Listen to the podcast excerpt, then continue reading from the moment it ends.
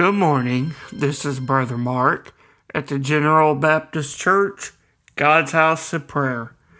Go with me this morning as we return to the 124th Psalm for our final reading in the chapter where we will read of the result of God's protection, protection and protecting hand over his people Israel. Here in Psalm 124, beginning in the seventh verse, we see the result of that protection as David declares Our soul is escaped as a bird out of the snare of the fowlers. The snare is broken and we are escaped. Our help is in the name of the Lord who made heaven and earth. In previous devotions, as I have mentioned, we've seen the great troubles that Israel faced as they were surrounded by their enemies. We saw how David declared that if it had not been for the Lord and his protecting hand, Israel certainly would have been swallowed up.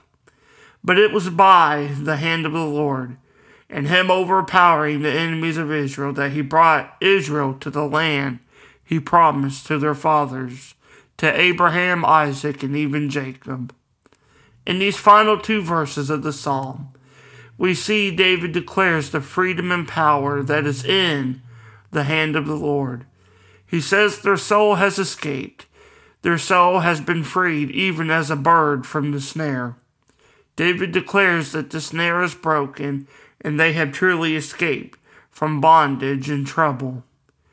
David's words, as we read this morning, echo the truth of God that is found throughout the scriptures. God has indeed he has always made a way for his people to be freed from trouble and captivity. It is echoed throughout the Old and New Testaments that God will send and has sent his Redeemer to free, to free his people from captivity and bondage. Throughout these final verses, David declares how our help comes from the Lord. Even today, the Lord has brought deliverance and freedom from bondage to all those who accept him and his Son, who is the means of salvation. No matter what trouble we may face, we serve a God who is mightier and more powerful than all of our problems. He is stronger and more powerful than the enemies that we may face, and when we trust in him, we will be freed, even as David declares of Israel, a bird freed from the snare. I pray that this scripture is an encouragement to you this morning and brings you joy through your coming day. Thank you for listening, and God bless.